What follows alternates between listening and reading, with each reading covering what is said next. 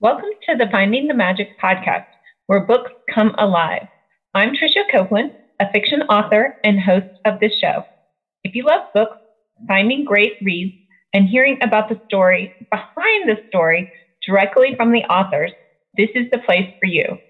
Whether you like fantasy, science fiction, dystopian, or romance titles, I think you'll find something to love in my playlist. Listen in to discover something magical about a book or two today.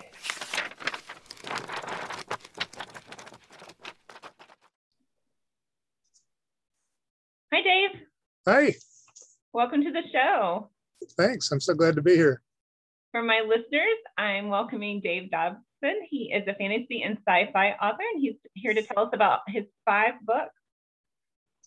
Yeah, uh, happy to be here and uh, and talk about those. I I've been looking into a couple of years too. I'd be interested uh, in how you're doing uh, with different genres because I've just written a thriller too, and I've been mostly fantasy sci-fi. But I see you've done romance and fantasy and uh, dystopian sci-fi also. So right, yeah, I write in a couple different genres, and it but it helps me because when I have my heavy dystopian sci-fi, it's way too heavy. Like as soon as I finish that book, I'm like, okay, I now I need to write a happily ever after romance, and that helps my psyche get out of that place with those characters.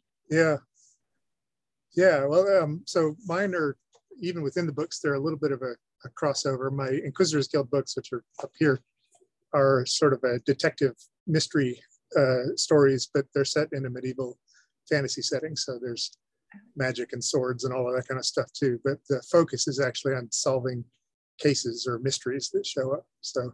Oh, interesting. So what type of mysteries? Uh, well, it's a different. Each uh, each book is a different sort of case. The first one, um, two inspectors are are following a jewel thief, and then he explodes, and they run into a wizard uh, sorceress who made them explode, and they try to figure out what she's doing, and it leads them into a whole uh, sort of hidden cult and a, a, scheming noble and that kind of thing. So, uh, but they're all set in the city of Frosthelm or close to it. So um, they're the investigative agency for the city. Um, and there's also a city guard and a military and that kind of thing. So it's it's got this whole world associated with it. Oh. Um, so you yeah. made your own world. It's set in medieval times what kind of tools do they have or do they use to investigate? This is so they yeah that's a little bit limiting except that i gave them a big leg up they have this um, thing called the augur's pool in their headquarters which is sort of a uh, crystal ballish you know they can look into it and see things. But the way it works is they uh, put different objects around the edge and the pool will show them any connections between the objects. So oh, you know if they're investigating a, a murder and they find you know a bloody sleeve or something and then you know they can take the uh, a dagger or some dirt from the alley where they found the uh, the victim and so that gives them visions that they can use to go out and investigate some more so that's a sort of a cool uh, and nobody understands how the pool works it's been around for you know hundreds of years and, but they they get it and they can use it as, as sort of that, that helps because they don't have you know DNA or right. all of that stuff. But wiretapping or any right, right. Skills. A lot of what they do is uh, just you know sort of the same sort of shoe leather stuff that people would do back in the you know noir uh, crime novels of the 30s and 40s. You know, following leads down and talking to people and and so I, I kind of like having that that crossover. And they do some some crime scene investigation stuff too. Uh, so it's you know they're they're searching places and finding clues and wondering whether they're helpful or not. So uh, I try to do that sort of detective story buddy cop thing because they're they all have partners that they work with. So there's uh, usually, and then there's the whole guild is also a team for them. So, um, but anyway, yeah. So that's that's the focus of those. But there's a different mystery for each one, and some of the mysteries are big in scale, you know, with massive, uh, important things going on, and some are smaller uh, that people just get sort of tied up in and, and work on. So, and you follow the same characters? Um, no, actually, I, I, that's one thing that's different from other fantasy series. I actually have a different uh, narrator for each book um, because I I kind of wanted to stay away from what I think of as the John McClane problem. You know, after Die Hard, he probably wouldn't have had another big adventure in his life, but then Die Hard 2, he's on a plane, and then yeah, you know, so that kind of thing doesn't keep happening to people. So I try to ship narrators. It also helps me keep it a little fresh too, because I get to explore different uh, people. So in the first book, there there's a narrator and then his partner, and the narrator's uh, kind of a smaller, uh, uh nervous guy, and his partner is this big, strong guy, uh, and they are sort of mismatched, but they're really good friends, and they go around investigating together. And then for the second book, I actually wrote from the, the perspective of the partner, uh, the bigger guy, and so you get to see kind of what's going on in his head, and he picks up another partner in that book. Um, and then uh, the Wailing Lass I just did, there's a, a, sort of a side character in the first two books that um, that becomes the narrator there, and I threw in a second narrator character who's a, a young apprentice at the school. So so each book has a different narrator set at a different time, different case, and I try to make them all self-contained, you know, kind of like an Agatha Christie book or something like that would be, where there's one mystery that gets solved over the case. Or, you know, John Sandford does that with the Prey novels or that kind of thing. So you can read right. the book by itself, or if you want to know what's going on in the city and see the characters progress, because sometimes the characters you followed show up again in the later books and and play a role, but they're not the the central characters. So that's yeah, a really so, good way to get to know each character and have a little bit more character development with each one. I actually did the same thing with my Kingdom Journal series. It's a YA urban fantasy, and there's a trinity of witches, and each witch tells part of the story. So the first witch starts the story from her point of view, and then you switch. The story continues, but then the second witch is telling from her point of view, and then it kind of went sideways. We had one of the evil villains that needed to tell his story in the middle. and the last one um, ends with the third witch of the Trinity telling it through his point of view. So they all have their individual character development, but the arc of the story is still there. Yeah, yeah that's a, that's such a neat design. I I find that writing from a different voice is is makes it all much more fresh to me than um, than you know. I really like each of the narrators as I go, but I um, this most recent one, the narrator is actually kind of an annoying character from the first books. Uh, he's a he's the third son of a minor noble, and he's always sort of being snobbish. And so this book sort of explores what makes him tick, and and he goes on a sort of journey that I couldn't write about an annoying guy the whole time. So he he uh, figures some stuff out and becomes a better person over the. Oh, course. that's cool. That's good. Yeah. yeah. But uh, yeah, but I really like uh, doing the different narrators. In my sci-fi book, I actually that's the first one I tried with dual narrators, uh, and one of them is a, a, smuggler's daughter who's visiting this planet, and then aliens invade, and she gets caught up in the invasion. Her ship crashes, and and she's alone on this planet that she never expected even to kind of spend more than a day at.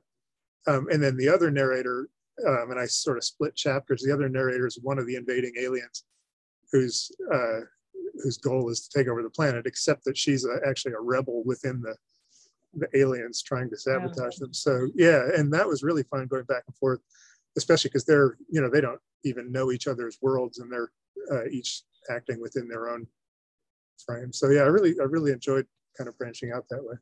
That sounds really fun. I, I that sounds like a book I would definitely pick up and read right away. So do they become friends? Uh, well, I don't, don't want to spoil anything. Um, Okay. it, it would be deeply unsatisfying if they never met each other. So, yeah, uh, that that actually was the most nerve wracking part of the book because I knew that the longer I waited to have them come into contact with each other, the more satisfying it sort of would have to be. Right. And you know, I was writing that chapter and I was just sort of sweating. You know, like I have to get this right. They have to. Um, and because I was alternating chapters, I could show that meeting kind of from each one's perspective as as they worked through uh, that. But yeah, that was super fun um, trying to figure that out. There's a third character in there too who's not a perspective character, um, who's uh, an AI on a ship from another alien race that plays a big role too. So I almost have three central characters there. But but I don't like write. I don't. I don't. I don't think I could write one of these ones that has you know 150 characters and, and 20 points of view. I bet those are I like. Oh yeah, I mean at that point yeah. you'd have to have a third person, yeah. one person who's telling the story that knows most of what's going on, right? Right, right, yeah, Yeah, the Willing Lass, I, I tried, uh, that's the red one here, tried two different narrators. Um, and that helped because the snobbish noble guy actually ends up leaving the city pretty early on, but I needed somebody to be telling a story of what's going on in the city after he left. So that really helped to have those two just in terms of the plot. And then I really Right. got to like the second character too, the younger apprentice. So Yeah, and it sounds like you like to write in first person as well. yeah, um, the um, Daros is third person and um, the, the other four are first person except for the Wailing Lass. I actually split the chapters, which I know sort of annoys some people, but I thought it really worked. The noble is in first person and then the young apprentice is in third person. Okay. uh, and because it's splitting by chapter, it's not jarring. You know, you're not doing it within a chapter, but um, but I thought that helped set them apart a little bit, and it also, you know, the apprentice person is kind of finding her own way and full of doubt. And I don't know from a that is way overblown, and I don't deserve to be making artistic statements, but um, but it seemed more more effective, kind of, for a person who's not quite comfortable in her body yet. You know, to have it be told third person, and then uh, the you know totally self-confident noble guys in first person. Um, that and I- makes you know. Yeah, yeah. the- it kind of fits their personalities as yeah, well, right? yeah, yeah. That's what I thought. Anyway, I, I tried to. I'll, I'll see. I just released it last week, so I don't know what people think. It, but Well, I saw that you are a semi-finalist on oh, an award. I I didn't click on the link. I have to admit, SPSFC isn't that? yeah, so the, that. yeah, there are these. Um, there are two really cool competitions that I've entered some of the books in. One is for fantasy. That's the self-published fantasy blog off, which has 300 books, and then it does sort of a round by round elimination. And I've entered a couple of the Inquisitors Guild books in in there. And then Daros um, uh, Hugh Howey, who wrote Wool, he's a pretty famous uh, indie author. Um, he set up one for sci-fi, and so that one's going on now. And I put Daros in there. I think there were 344 entries that are all uh, kind of indie authors who are publishing their own stuff. Um, and those got split up into groups of 30, and then the groups of 30 got whittled down to 10 each, and then three each. So I've, I've made it through a couple rounds there uh, with Daros, and uh, the competition goes for a year, so it doesn't finish up till July. But we're down to down to 30 books out of the original 300 plus. That's So- really great. Congratulations! And it sounds like Oh. there's a panel of judges. Yeah so it's actually both of the competitions are run by book bloggers so just uh, you know people who are enthusiastic about reading and reviewing books and so those folks are putting in tons of time for no compensation you know just reading all of these books that uh, that come in and so that's just a, a really neat community both of the contests have, have had really neat communities around them the self-published fantasy blog off has been going on i think it's on the seventh iteration now, so it happens every year and has gotten some steam. And then the, the SPSFC, uh, the sci-fi one, just started this year. Well, I'll have to get those links for you for all my listeners who are authors and might want to submit their books. Yeah, yeah, no, those those have been so cool, and um, they're they're all different kinds of uh, fantasy. You know, so it's not all epic or high fantasy, uh, which is more like what I'm doing. There's uh, fantasy romance and and you know uh, fae stuff. Like your things, I'm sure would be. They say the judges can decide your book is not fantasy when they read it.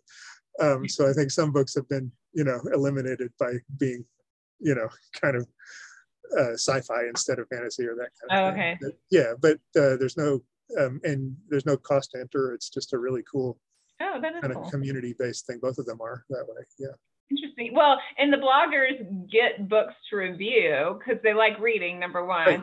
But Yep. number two, it would give them something to put on their website as well. So it's Yeah. kind of a win-win that way, right?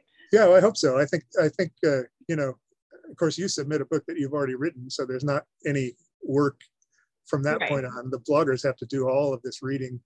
That's You know, they they get a group of 30 books, then they're they have to read at least a little bit of all of those, you know, pretty quickly. So it's a it's a lot of work for them. That would be, uh, yeah. yeah but they do get traffic to their websites and they get a place um, to post reviews that you know the whole bunch of people go and, and look at so it actually it does help you know i assume i haven't done it from the the judging end but they seem to have a good time with it too although sometimes i think they get run a little ragged by all the uh, all imagine. the books read. Yeah. So that's interesting. You talked about the sci-fi versus fantasy in that line. What is the line in your mind? Oh wow, that's or the um, definition. That's tricky. Um, fantasy, you know, there uh, there's contemporary fantasy, there's urban fantasy, there are all sorts of things that fall into that kind of big header um, that go well beyond the sort of traditional idea of you know elves or whatever.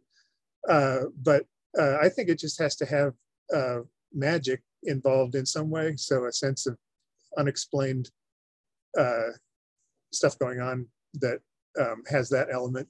Um, I don't have monsters or non-human races in, in my books. You know, there are all sorts of things that are sort of typical fantasy elements, but your book doesn't have to have them really to, to be that. Um, and it doesn't even have to be set on a different world. You know, there's uh, sort of a categorical distinction between second world versus our world, and both of them have really cool fantasy stories written in them. Um, you know, if you're writing something that's in the current world and doesn't have magic, then you're sort of more writing historical fiction or or that kind of thing. So I think that would be the maybe the cutoff there. I don't know, but I I I'm much more of a uh, in biology they talk about lumpers and splitters when they're doing species, and this is the same kind of thing. I think anything can be fantasy if you if you kind of think it is and and hit some of the basic uh, guidelines. For sci-fi, it has to have some sort of technology that's beyond what we have now.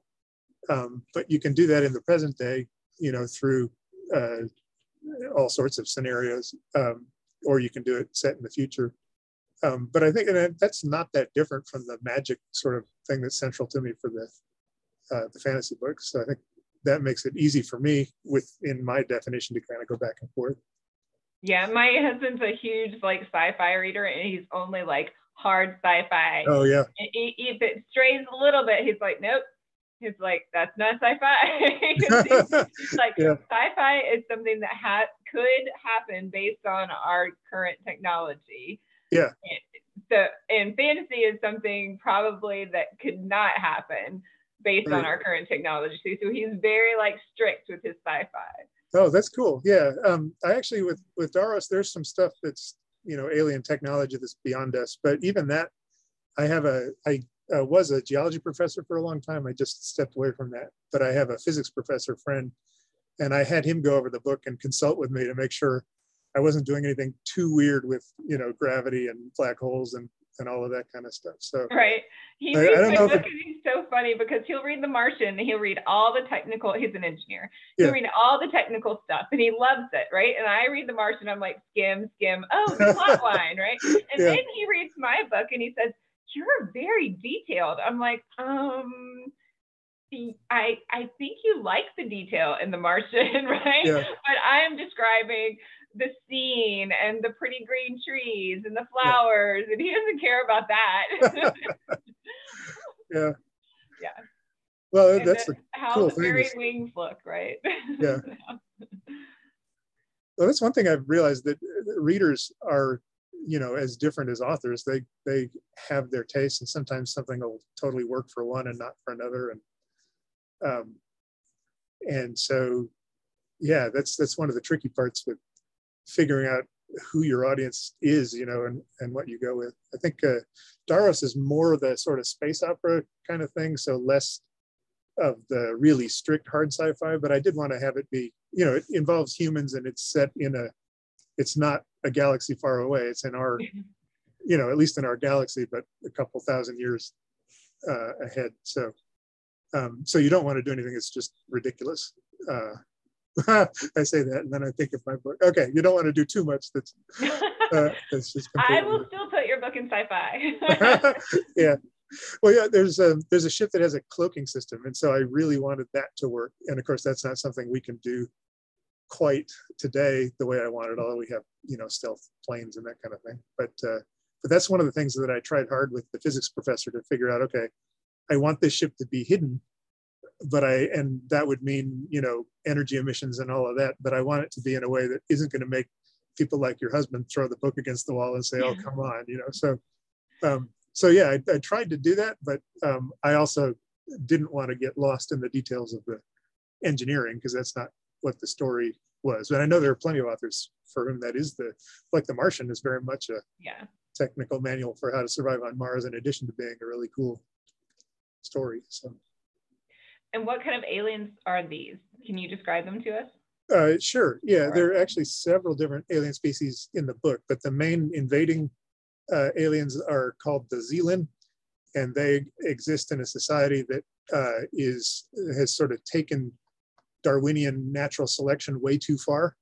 So they are hatched and they are indoctrinated with all the skills they need. So they show up as adults with full training, but almost no knowledge about how to, you know, interact Okay. with anyone. So yeah, um, their culture is on the uh, on their ships. They can be selected out. They can be culled for any reason by the captain. And so the captain on the particular ship that my character's on is really harsh and just executes people all the time, and uh, has created this sort of atmosphere of total fear and almost despair on the ship. And that's kind of what my character is rebelling against is that whole uh, mindset and, you know, doesn't want her society to work that way, but she's stuck because she was hatched and became a navigator, you know, within an hour of being hatched. Uh, yeah. So that's a, it's kind of an out there sort of premise. They're, they're kind of reptile They have uh, one big eye and uh, I, I don't know. I didn't. I wanted to leave some of it to the imagination, so I I talk about their appearance and parts, you know, sometimes, and then obviously when the humans meet them, they you know look at them and see different features. But uh, but yeah, so they have tails. Um, they're also um, very strong empaths, so they can sense emotions, which uh, the humans obviously don't have any experience with. So whenever they meet up, they're reading all of these emotions coming off the humans and using that to figure out, you know, what the humans are, are up to. And so that's another interesting part of it, especially for a society that's so, you know, completely violent and uh, almost despairing. The empath part was a, an interesting thing to sort of throw in there. Yeah, it is. And I'm wondering how the rebel keeps her thoughts and feelings from the rest of them. Yeah, so she has a she has a masking device that keeps putting out sort of a bland kind of I'm with the fleet sort of thing. So yeah, I knew I, I couldn't have that be, or she'd be found out also, almost immediately. So she has that, but it's not perfect, and so that runs her into some trouble as she as she makes her way through it there. So Interesting. Well, I Yeah. love the I love these characters, and I'm gonna have to download Daros definitely. That Oh, cool. speaking to me. I, I hope you like it.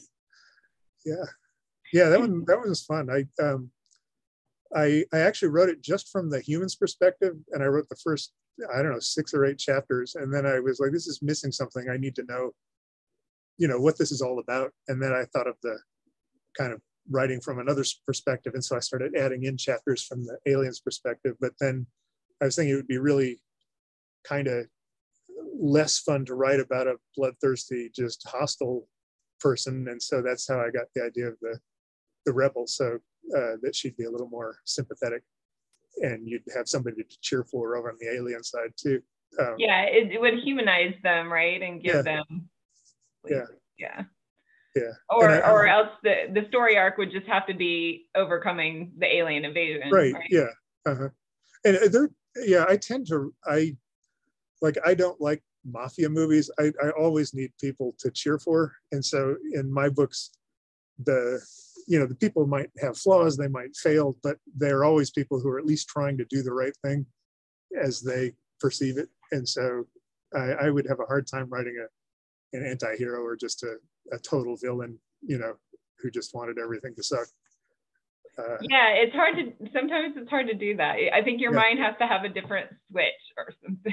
yeah. yeah I, maybe as i you know keep writing and i might try something like that sometime but i i don't know the books that i've always loved are the ones where you know you're really pulling for the the person or the people in the middle to, to Right. kind of come through and, and get somewhere get what they're doing but you you've written one from the perspective of the villain there in the middle of the series that how did that go Well, it, it, so it's interesting. So in book two, you don't know whether he's a villain or not.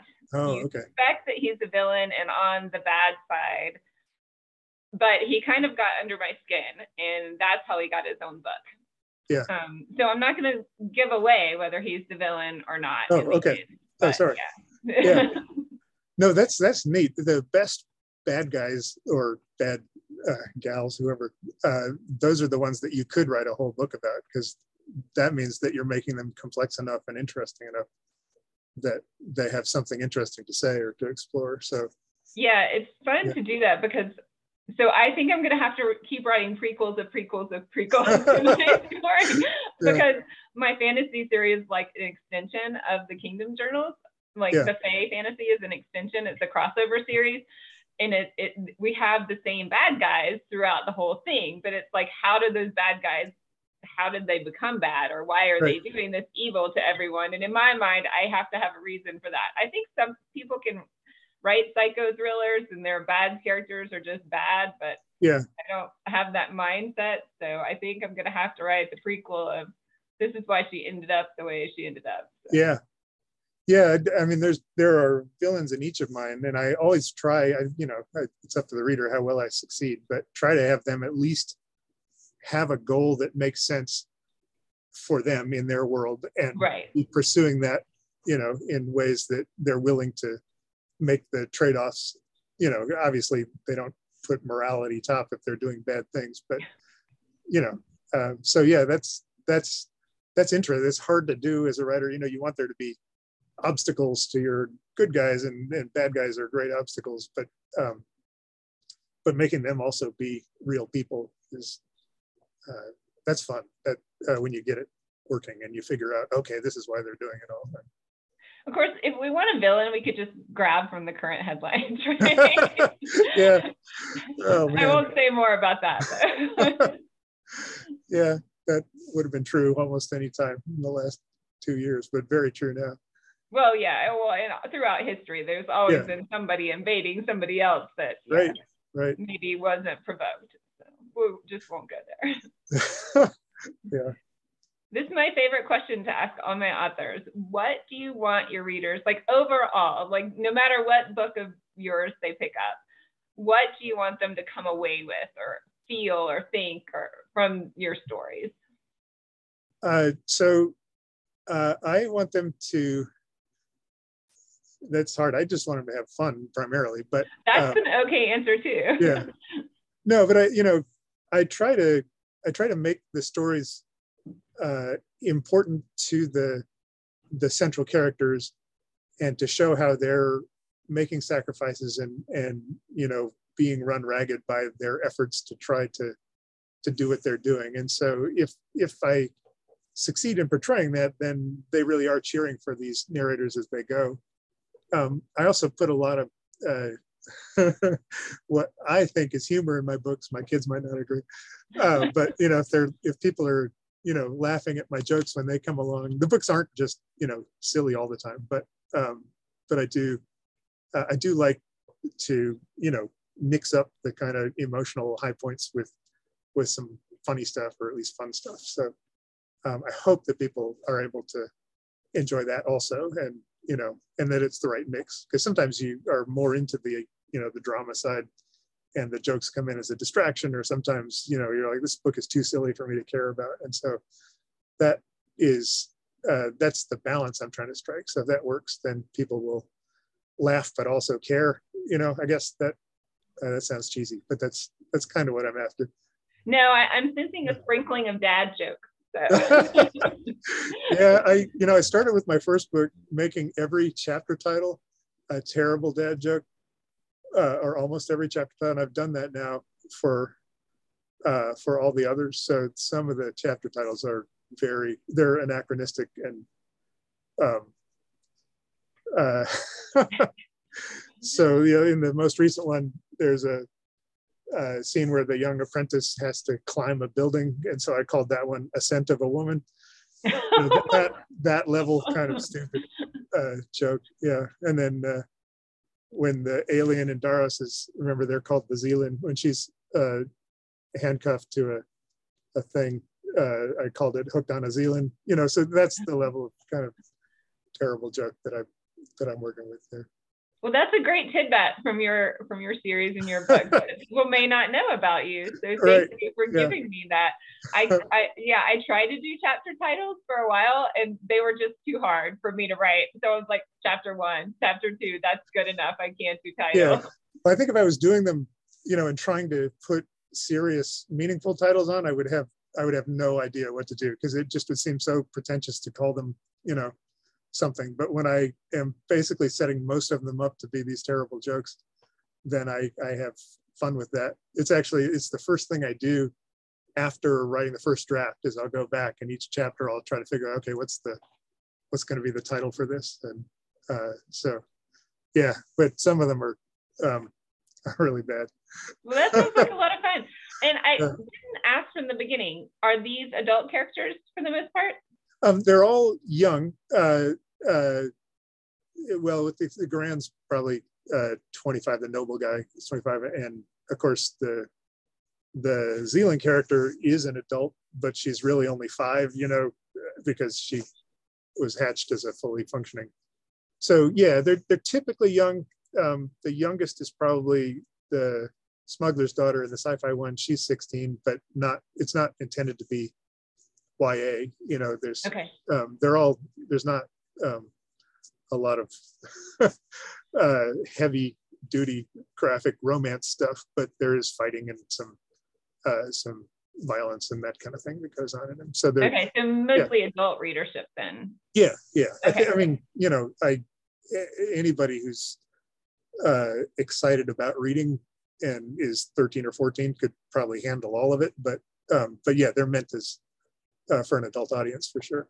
Okay, fine. Yeah, it was interesting because I was scrolling through TikTok the other day and they were talking about fantasy books and there could be like a, a lot of people just assume if it's fantasy it's YA or young adult or yeah, yeah. they're like no you can have adult fantasy books that aren't erotic fan- fantasy not right, that yeah. kind of fantasy but uh-huh. you know and I'm like okay thank you for saying that yeah very cool yeah I know I uh, you know as I've kind of explored doing this independent publishing thing, you end up in these promos and half the books have naked torsos on them and and you know you're like oh this isn't this isn't what i'm trying to do at all.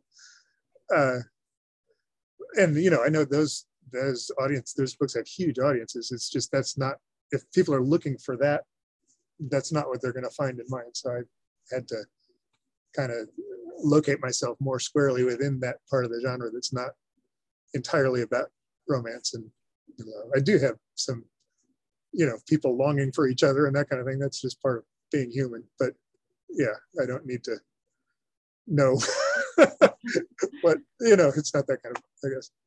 Fun, yeah. Well, if you go on BookFunnel, they usually have good promos that like yeah. separate out the genres. So right. that might be something good for readers oh, for sure, yeah. for us authors.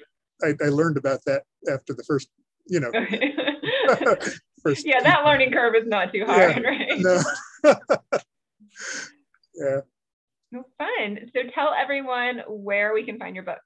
Oh, cool. Yeah, um, they're all on Amazon, so you can look for Inquisitors Guild on Amazon or or any of that. My site is davedobsonbooks.com. Uh, so if you can remember my name, you can get there.